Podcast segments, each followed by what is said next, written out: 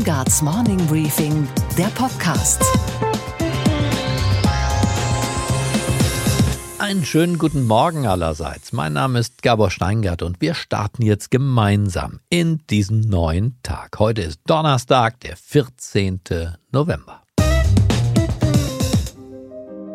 Der türkische Staatspräsident Erdogan zu Besuch bei Donald Trump, zwei politische Raufbrüder unter sich. Vor einem Monat noch drohte der Amerikaner dem Türken mit wirtschaftlicher Vernichtung, vordergründig wegen des Einmarsches türkischer Truppen in Nordsyrien. I have told Turkey that if they do anything outside of what we would think is humane, uh, they could suffer the wrath of a, an extremely. Doch es geht auch darum, die Türkei von weiteren Waffenkäufen in Russland abzubringen. Immerhin Amerika und Türkei NATO-Partner. Ein Brief von Trump an Erdogan landete direkt im Mülleimer des türkischen Präsidenten, sagte er. Also was war los beim Aufeinandertreffen der beiden im Weißen Haus? Und darüber spreche ich jetzt mit unserem Washington-Korrespondenten Peter Ross Range. Good morning. Hi, Peter. Good morning, Gabor. Trump and Erdogan held a press conference at the White House. How was it? A clash of cultures or kind of honeymoon? I wouldn't exactly call it a honeymoon. Uh, U.S. lawmakers remain furious over Turkey's invasion of Syria. Trump offered Erdogan a $100 billion trade deal if he maintains the current ceasefire in Syria, but there was actually no progress apparently on the standoff over Turkey's purchase of a Russian air defense missile system. And Peter, let's have a quick look at the first impeachment hearing yesterday. How did it go? Well, the impeachment hearing was dramatic, Gabor. Ambassador William Taylor disclosed for the first time that some of his staff, during a dinner at a restaurant in Kiev, had listened in on a phone call between President Trump and another American diplomat. That diplomat is a friend of Trump's, and when the call ended, he said that the president clearly cared more about getting Ukraine to investigate Joe Biden than about defending Ukraine from Russia. And that pretty well seals the charge that Trump was seeking a quid pro quo. So, from the Democrats' point of view, the first day of hearings was a big win. Unsere Themen heute. Vor dem Parteitag der Grünen am Wochenende in Bielefeld spreche ich jetzt mit dem früheren Bundesumweltminister Jürgen Trittin über den neuen, softeren Sound seiner Partei. Ich finde das richtig. Ich finde im Übrigen, da kann man sehr viel von solchen Bewegungen wie Fridays for Future lernen. Deren größte Waffe ist ihre Gebildetheit und Wohlerzogenheit und Höflichkeit.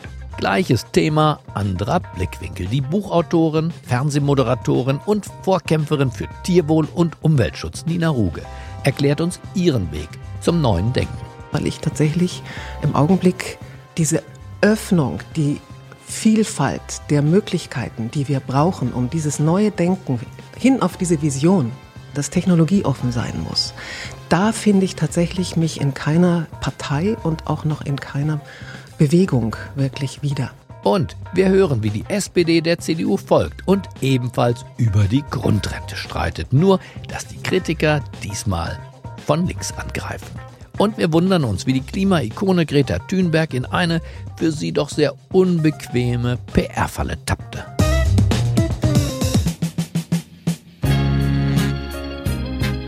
Keine andere deutsche Partei ist in den letzten Jahrzehnten einen so weiten Weg gegangen wie die Grünen. Alles begann mit hoher Emotionalität und einem Schuss Apokalypse. Petra Kelly aus der Gründergeneration war die Stimme ihrer Zeit. Ich würde sagen, wenn die Grünen in den nächsten, wir in den nächsten Monaten das nicht mehr schaffen, eine radikale Reform zu machen, auch der Strukturen, auch unserer eigenen Menschlichkeit, dann werden wir scheitern. Wir werden nicht mehr in den nächsten Bundestag kommen.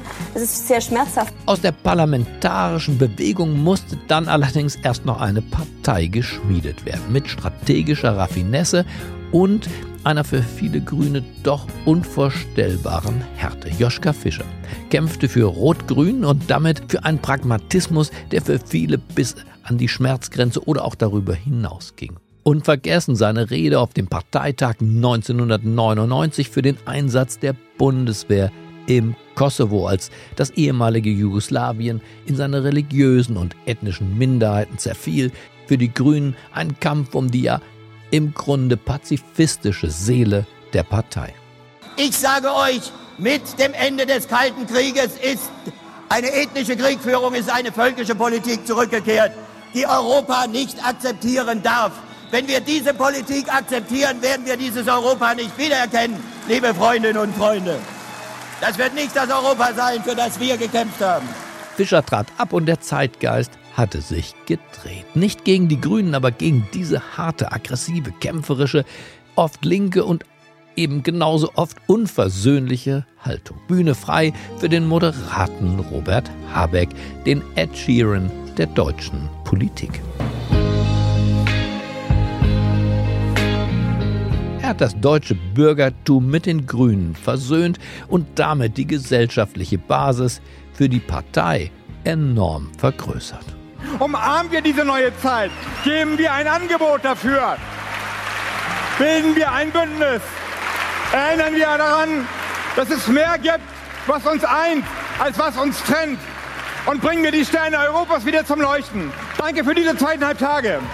Auf dem Parteitag in Bielefeld, der morgen beginnt und bis Sonntag dauern wird, soll die programmatische Basis für eine künftige schwarz-grüne Bundesregierung gelegt werden. Also keine schroffe Abgrenzung mehr zur CDU, Ökologie nicht mehr als Religionsersatz und Schluss auch mit dem linksgewebten Antikapitalismus. Es lebe die grüne Marktwirtschaft. Und darüber spreche ich jetzt mit einem Menschen, der bei den Grünen seit 20 Jahren eine dominante Rolle spielt. Zunächst als Landesminister in Niedersachsen, dann als Bundesumweltminister, im Kabinett Schröder, als Vorstandssprecher, als Fraktionschef und heute ist er Mitglied im Auswärtigen Ausschuss. Einen schönen guten Morgen, Jürgen Trittin. Guten Morgen, Herr Steingart. Wir sind ja kurz vor einem grünen Parteitag und die grüne Spitze bekennt sich in ihrem Leitantrag jetzt klar zur Marktwirtschaft. Dort heißt es, Märkte können eine grüne Revolution entfachen, die unsere Vorstellungskraft auf die Probe stellen wird. Meine Frage, Herr Trittin, ist das noch Ihre grüne Partei? Märkte können das. Und darüber geht ja dieser gesamte Antrag, wenn man ihnen entsprechende und vernünftige Rahmenbedingungen setzt. Also wenn man zum Beispiel dafür sorgt, dass niemand auf einem Markt weiterhin erlaubt wird, sich einen Vorteil dadurch zu verschaffen, dass er Kosten zu Lasten der Allgemeinheit externalisiert. Deswegen steht im Mittelpunkt beispielsweise des Antrages dort die Frage für die Einführung eines CO2-Preises, etwas, was vor 10, 15 Jahren noch belächelt wurde, aber wo heute, glaube ich, fast die gesamte Wirtschaftswissenschaft der Auffassung ist, das ist richtig so. So kann man Märkte zum Funktionieren bringen. Das heißt, Sie haben auch ein wenig Ihren Frieden gemacht. Sind Sie gemäßigter geworden? Sind Sie noch bei bestimmten Themen wirklich innerlich aufgewühlt oder legt sich das mit dem Alter? Es geht nicht um Frieden machen. Es geht darum, dass beispielsweise, wenn man nicht mit entsprechenden Mitteln und Methoden die Klimakrise tatsächlich in den Griff bekommt, wir auf eine Situation zulaufen, in der dieser schöne globalisierte Kapitalismus am Ende ein äh, Einbruch des globalen Wohlstandes zwischen 5 und 20 Prozent erzeugen wird. Das sind die Kosten, die auf uns zukommen, wenn die Temperatur um mehr als zwei Grad, möglicherweise gerade um vier Grad ansteigt. Und das ist etwas, was mich aufregt und ich denke, da gilt es gegenzusteuern. Nun sind wir beide ja trotzdem nicht die Greta Thunberg-Generation. Wenn man wie Sie und wie ich ja auch so ein paar dieser, ich sag mal, apokalyptischen Untergangswellen erlebt hat, vom Baumsterben bis zum Atomtod, ist man trotzdem doch ein bisschen in einer anderen, ich sag mal, robusteren Gemütsverfassung vielleicht, wenn diese Themen so schrill thematisiert werden in der Öffentlichkeit, oder nicht? Also ich habe den Eindruck, dass gerade die Fridays for Future Bewegung anders als Extinction Rebellion das sehr ruhig und sehr überlegt thematisiert. Sie stützen sich eigentlich auf das, was der breite Konsens der Klimawissenschaft ist, dass wenn wir an dieser Stelle nicht mit entscheidenden Maßnahmen gegensteuern, wir diese Konsequenzen haben. Das haben auch nicht irgendwelche Kinder ausgerechnet, sondern das sind ganz solide Berechnungen Insofern ist es höchste Zeit umzusteuern und die Fahrlässigkeit, mit der die Große Koalition da zurzeit rangeht, erst dieser Tage mit einem Gesetz zur Umsetzung des Kohleausstieges, was eben genau den Konsens nicht umsetzt, mit Regeln für die faktische Ende des weiteren Ausbaus der Windenergie. Ich weiß gar nicht, wo die dann den Strom für ihre Wende herkriegen wollen. Aber die 5 Mark für den Liter Benzin, der damals ja ein großer Aufreger war und viele sagten, jetzt sind die Grünen zu weit gegangen und das erledigt sich bald von selbst. Auch die kommen ja jetzt und sind, glaube ich, gar kein Aufreger mehr. Umgerechnet in Euro sind wir doch gar nicht mehr weit davon entfernt. Das Problem, was wir dennoch haben, ist, dass wir in der Bepreisung nicht so vorankommen, dass tatsächlich sich etwas ändert. Und das wissen alle, dass 10 Euro äh, symbolische Abzocke sind, die keine Verhaltensänderung bewirken. Das ist der Grund, warum wir auf diesem Parteitag so der Leitantrag des Bundesvorstandes dafür streiten, einen CO2-Preis einzuführen mit ihm zu Beginn von 40 Euro und dieses Aufkommen dann aber pro Kopf in Form eines Energiegelds jedermann zurückzugeben. Und wenn ich das mal durchrechne, eine vierköpfige Familie, die am Stadtrand von Berlin wohnen würde, würde auf diese Weise kurz vor Weihnachten 400 Euro bekommen. Das schaffen sie mit der Pendlerpauschale nicht. Mhm. Wie gehen Sie im Privaten damit um, dass die Leute trotzdem die großen Autos haben und trotzdem an jedem Brückentag die Stadt fliegenderweise verlassen? Also diese Schizophrenie, die ja in den Menschen womöglicherweise eingebaut ist. Wie, wie geht man damit politisch um? Ich bin ja überhaupt nicht evangelisch. Und insofern sehe ich, dass Menschen sich nicht immer so verhalten, wie sie es sich selber vornehmen und das ist eigentlich eher die Aufforderung tatsächlich an Politik, nicht auf die Menschen alleine zu schauen, sondern Rahmenbedingungen zu schaffen, in denen Menschen sich vernünftig verhalten können. Und ich glaube, das genau prägt den Ansatz, den wir auf diesem Parteitag dann vorlegen. Der umfasst natürlich nicht nur die Frage der Klimapolitik. Wir brauchen eine Situation, wo Menschen, die arbeiten, nicht in Armut landen, dann reden wir von einem Mindestlohn von 12 Euro. Das vermeidet dann im Übrigen viele Probleme, die man später dann bei Reparaturen am Rentensystem erlebt, wie wir es gerade am Beispiel der Grundrente sehen, in der eben sich zeigt, dass das, was man während seines Arbeitslebens zu wenig verdient hat, nicht im Alter nachgeholt werden kann. Wenn die Grünen jetzt Richtung 20 Prozent, Sie sagen Volkspartei wäre nicht die richtige Vokabel, aber doch in Richtung das, was Robert Habeck eine Big Tent Party nennt, also eine, die ins große Zelt passt, geht, dann muss man ja auf diese Schizophrenien in einer Bevölkerung vielleicht stärker achten als eine 5, 6, 7, 8 Prozent Partei. Wie passt das mit der CDU und der CSU zusammen, wenn ich an die innere Sicherheit denke und an die Werteunion und Friedrich Merz mit der Wirtschaftspolitik? Kriegt man das unter einen Schirm? Also für das eine heißt das erstmal eine Partei, die in diesem neuen Parteiensystem sich als eine der drei, vier mittelgroßen Parteien aufstellen will. Ich glaube, dass es überhaupt keine Volksparteien mehr geben wird. Eine solche Partei muss weniger moralisch als mehr Interesse geleitet argumentieren. Und das ist die Stimmung sozusagen, in der Sie jetzt zum Parteitag fahren nach Bielefeld. Genau, das ist also weniger sozusagen weniger der Moral als die Setzung von vernünftigen Rahmenbedingungen und eines vernünftigen Interessenausgleiches. Und das ist, glaube ich, die Haltung, äh, die der jetzigen Situation gerecht wird. Joschka Fischer dachte ja damals, als dann Schluss war mit Rot-Grün und vor allem mit seiner Karriere, er sei der letzte Rock'n'Roller der Politik, Live-Rock'n'Roller der Politik. Und irgendwie ging es danach nicht mehr so richtig weiter, weil jetzt der Pep und der Schwung raus sei. Ein Irrtum doch offenbar, oder? Er hat sich geirrt, aber er war ja auch nur Rock'n'Roller. Danach kam er noch vieles. Punk, Hip-Hop und ähnliche Dinge. Und das ist vielleicht nicht ganz bei ihm angekommen. Und äh, Robert Habeck ist sowas ähnliches wie der Ed Sheeran der Politik. Bisschen mehr Singer-Songwriter, bisschen mehr Blues, bisschen gefühliger. Ich weiß nicht, ich kenne seinen Musikgeschmack nicht, aber vielleicht wäre er dann empört, wenn ich jetzt Ja sagen würde. Und da würde ich es nicht drauf anlegen. mein Fall ist es nicht. Was ist denn Ihr Fall? Was hören Sie denn am liebsten? Nee, ich bin ja bekennender Green Day und sonstiger Punkmusik-Anhänger. Hilfe! Und daran hat sich nichts geändert mit jetzt 65. Daran hat sich nichts geändert, genau. So, aber der Ton, Christian Lindner nennt den Robert Habeck cremig. Insgesamt jedenfalls ist es nicht mehr der ganz der aggressive, rockige, raubbauzige Stil, den Sie und Fischer und andere damals gepflegt haben. Was sagen Sie zu diesem Wechsel der Tonalität? Ich finde das richtig. Ich finde im Übrigen, da kann man sehr viel von solchen Bewegungen wie Fridays for Future lernen. Deren größte Waffe ist ihre Gebildetheit und Wohlerzogenheit und Höflichkeit. Und damit unterscheiden sie sich äh, von vielen, die sie kritisieren, aber auch von denen, die beispielsweise Klima leugnen. Und insofern Ja, das ist ein anderer Ton in einer anderen Zeit, aber ist der Zeit angemessen. Na, dann wünsche ich Ihnen einen fröhlichen Parteitag mit Ihren Parteifreunden und bedanke mich für das Gespräch. Danke, tschüss.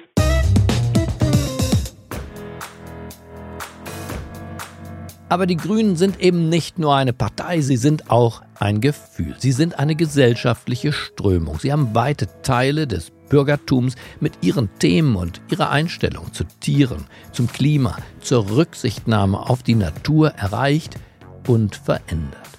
Nina Ruge ist keine Grüne im parteipolitischen Sinn, aber gleichzeitig verkörpert sie für mich die Ergrünung der deutschen Gesellschaft. Sie war mit vielen grünen Themen sogar früher dran als die Partei selbst, eine wahre Pionierin ihrer Zeit. So begann sie ihre Berufslaufbahn als Biologielehrerin, bevor sie den Staatsdienst mit 30 Jahren quittierte und doch lieber zum Fernsehen ging. Sie schrieb viele, viele Bücher, die sich mit Philosophie beschäftigen, und zwar mit einer lebensnahen Philosophie der Partnerschaft von Mensch und Tier, von Mensch und Natur und letztlich damit natürlich auch einer Partnerschaft des Menschen mit sich selbst. Sei du der Leuchtturm deines Lebens, ist so ein typischer Satz von Nina Ruge. Seit 2012 engagiert sie sich auch als Botschafterin der Vereinten Nationen für biologische Vielfalt. Sie hält im Übrigen nichts von einer Verbotskultur, sondern glaubt an eine ökologisch ambitionierte Technologie.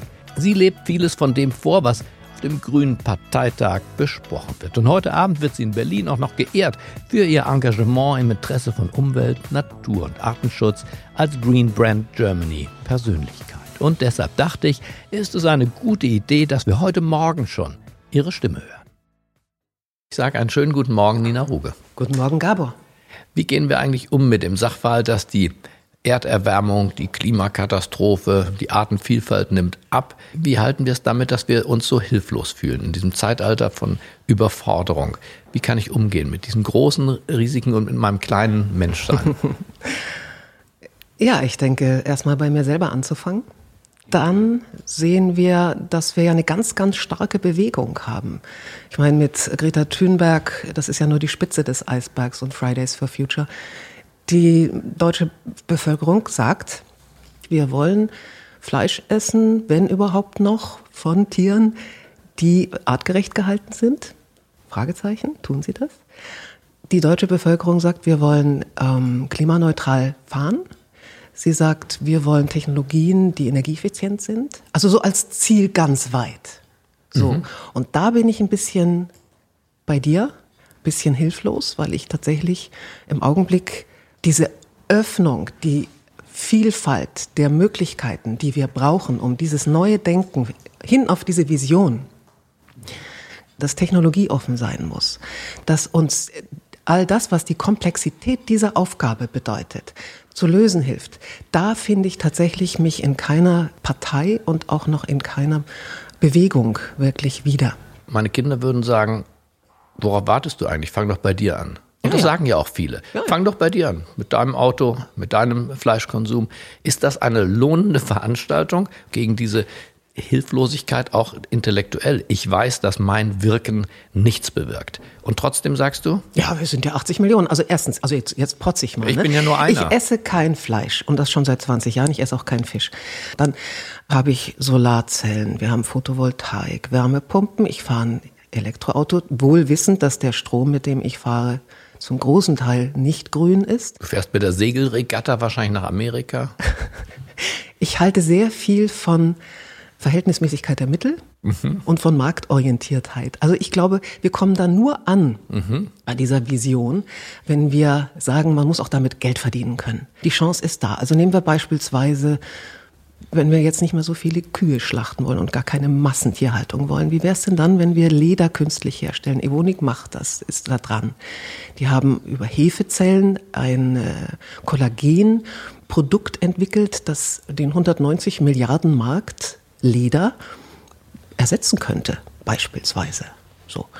Es gibt so viele Ansätze. Oder nehmen wir, nehmen wir die Klamotten. Ja? Mhm. Du weißt, jedes T-Shirt ist 2700 Liter Wasser durch Baumwolle etc. Jetzt weiß Verbrauch.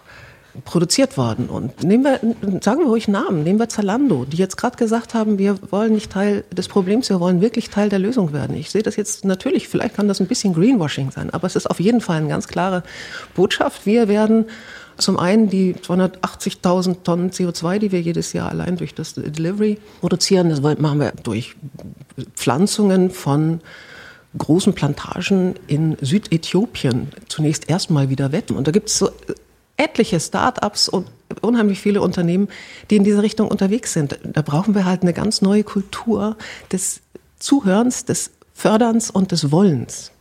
Wir haben ja eine Debattenlage, wo dieses Thema, neue Technologien als Einsatz für eine bessere, nachhaltigere Wirtschaft, konkurriert mit der anderen Idee Verzicht und Verbot. Mhm. Was hältst du von Verzicht und Verbot? Das kommt ja aus der Haltung heraus, man wüsste schon, wie wir dieses Ziel, diese große Vision erreichen.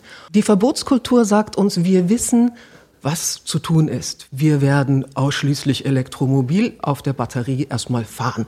Und dann werden wir durch Verbote alles mögliche andere, die, die äh, Ölheizung beispielsweise möglichst übermorgen verbieten. Jetzt ist ja im Augenblick 2026 angedacht. Also da einfach entspannter zu sein, offener zu sein und den Wettbewerb der Ideen zu nutzen, auch die Industrie mit einzubeziehen. Und sie wird eben häufig in der grünen Diskussion als Feind gesehen. Marktwirtschaft oder Machtwirtschaft ist die große Frage. Im Zwischenbericht zum Grundsatzprogramm der Grünen steht ja, die Marktwirtschaft degeneriert im Augenblick zur Machtwirtschaft. Und deshalb sind wir gegen die Auswüchse der Marktwirtschaft. Und das bedeutet, dass sich gerade auch von Seiten der Grünen offensichtlich man sich in dem Gefühl befindet, ich, wir wissen, wo es lang geht. Und wir werden mit einer starken Regulierungspolitik werden wir das alles in die richtige Richtung zwingen. Und da bin ich überzeugt, da wir die Antworten noch gar nicht kennen, ist es das falsche Denken. Ich habe mir einen schönen Satz in einem deiner Bücher gemerkt, dass die wertvollsten Dinge des Lebens sind gar keine Dinge. Also das Nachjustieren unserer eigenen Einschätzung zum Materialismus, Konsum, unser Verhältnis zu Tieren. Absolut. Du warst ehemals Biologielehrerin, so begann ja alles. Wie, wie fange ich damit eigentlich an? meine eigene Achtsamkeit zu entwickeln und ein Freak zu werden? Natürlich geht es ganz, ganz früh los. Jetzt hat gerade der Burda Verlag, Burda Media Group einen Preis verliehen, Be Better, also Be mit zwei mhm. E, ein Bienenschutzpreis. Und da wurde beispielsweise eine, ein Kindergarten ausgezeichnet, ein Bremer Kindergarten, Fius, die ganz früh mit den Kindern schon beginnen, zum Beispiel zu imkern und dann Imkerprodukte auch zu verkaufen. Der Effekt ist, dass die Kinder keine Insekten mehr tottreten und dass die ganz früh mhm. verstehen, welche Bedeutung Insekten für unser Leben haben. Und eine ganz wichtige Sache, die ich selber auch persönlich praktiziere, ist, ich werfe keine Lebensmittel weg. Mhm. Und wenn ich mir anschaue, wie viele Lebensmittel auch aus deutschen Kühlschränken weggeworfen werden, das sind 30 bis 40 Prozent. Wenn wir da mal ansetzen würden, was wir da bewirken könnten. Und ich reg mich wahnsinnig auf, wenn ich in irgendeinem Hotel bin und an dem Frühstücksbuffet stehe und alles, was da bis um 10 Uhr oder wann die auch immer schließen, da draufgestellt wird, muss weggeschmissen werden. Und das sind Unmengen an Lebensmitteln, frisch, sauber, gut zu nutzen, die vernichtet werden müssen. Allein dieses Gesetz zu ändern, würde sehr viel für den Artenschutz und auch für den äh, Klimaschutz bewirken.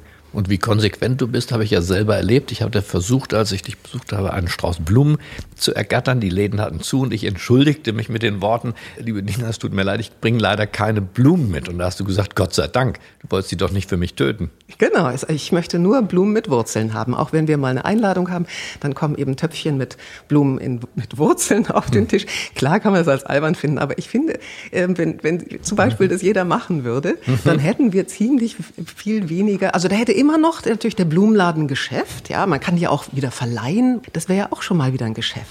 Nur es muss einfach, Degrowth wird nicht die Lösung sein. Degrowth, was eben Fridays for Future will, ja. wird, wird dazu führen, dass wir ein Degrowth an, an Wohlstand und auch an sozialer Sicherheit haben. Also du meinst Luxus und unser heutiger westlicher Standard und die Nachhaltigkeit und die Achtsamkeit, das lässt sich verbinden. Ich bin davon überzeugt, wird aber bedeuten, dass unsere Lebensweise durchaus äh, selbst motiviert sich ein bisschen verändern wird, mit Sicherheit. Also weniger kaufen, weniger Klamotten kaufen, weniger Fleisch kaufen, das man dann wegschmeißt. Sehr bewusst bioregional, das sind ja Sachen, die sind ja schon seit 25 Jahren propagiert. Aber das dann auch wirklich tun, sich dessen bewusst sein in großer Demut, dass wir Teil der Erschöpfung sind und zu versuchen, dass wir ein großes gesamtgesellschaftliches Ziel, eine funktionierende, konsequente Kreislaufwirtschaft zu entwickeln, in die auch wirklich sämtliche Unternehmen mit eingebunden sind. Der Natur, wenn ich, was ich ihr nehme, das ihr auch wieder zurückzugeben, vielleicht in anderer Form, aber sie nicht auszubeuten, wie wir es bisher tun. Was ist der größte Punkt von Zuversicht im Moment? Wo, wo guckst du hin, wenn du wirklich, wirklich Zuversicht tanken möchtest? Also jetzt fühle dich bitte nicht zu sehr gebauchpinselt, aber ich dein Morning Briefing, weil ich finde, es ist eine Stimme der Vernunft in einer wahnsinnig aufgeregten und panischen Zeit. Und ich empfehle es tatsächlich jedem, der sagt und der sich beschwert über Meinungsjournalismus etc., weil hier kannst du dir wirklich deine Meinung bilden und findest auch Lösungen. Danach kann ja gar nichts mehr kommen, äh, außer ein großes Dankeschön für dieses Gespräch. Vielen Dank, Nina Ruge. Gerne. Und was war heute Nacht an der Wall Street los? Und damit gehen wir nach New York an die Wall Street. Ich sage einen wunderschönen guten Morgen, Sophie. Guten Morgen, Gabor. In Deutschland schlägt die Ankündigung von Elon Musk, eine seiner Gigafabriken für Tesla hier in der Nähe von Berlin bauen zu wollen, ziemlich hohe Wellen. Alle sind begeistert. Aber Sophie, lass uns doch heute Morgen mal auf das chinesische Tesla schauen. Da ist ein neues Elektroauto-Startup gegründet worden und das hat jetzt in einer weiteren Finanzierungsrunde 400 Millionen Dollar bekommen. Was sind das für Menschen mit welcher Idee und könnten die für Tesla vielleicht doch gefährlich werden? Also die heißen Xpeng und die haben ziemlich prominente Rückendeckung und Unterstützung, unter anderem zum Beispiel vom Online-Händler Alibaba und von Foxconn, das ist der iPhone-Zulieferer. Und von denen sammeln sie auch ordentlich Geld ein, privat noch, nicht an der Börse. Sie müssten nach der jüngsten Finanzierungsrunde jetzt 4 Milliarden US-Dollar wert sein.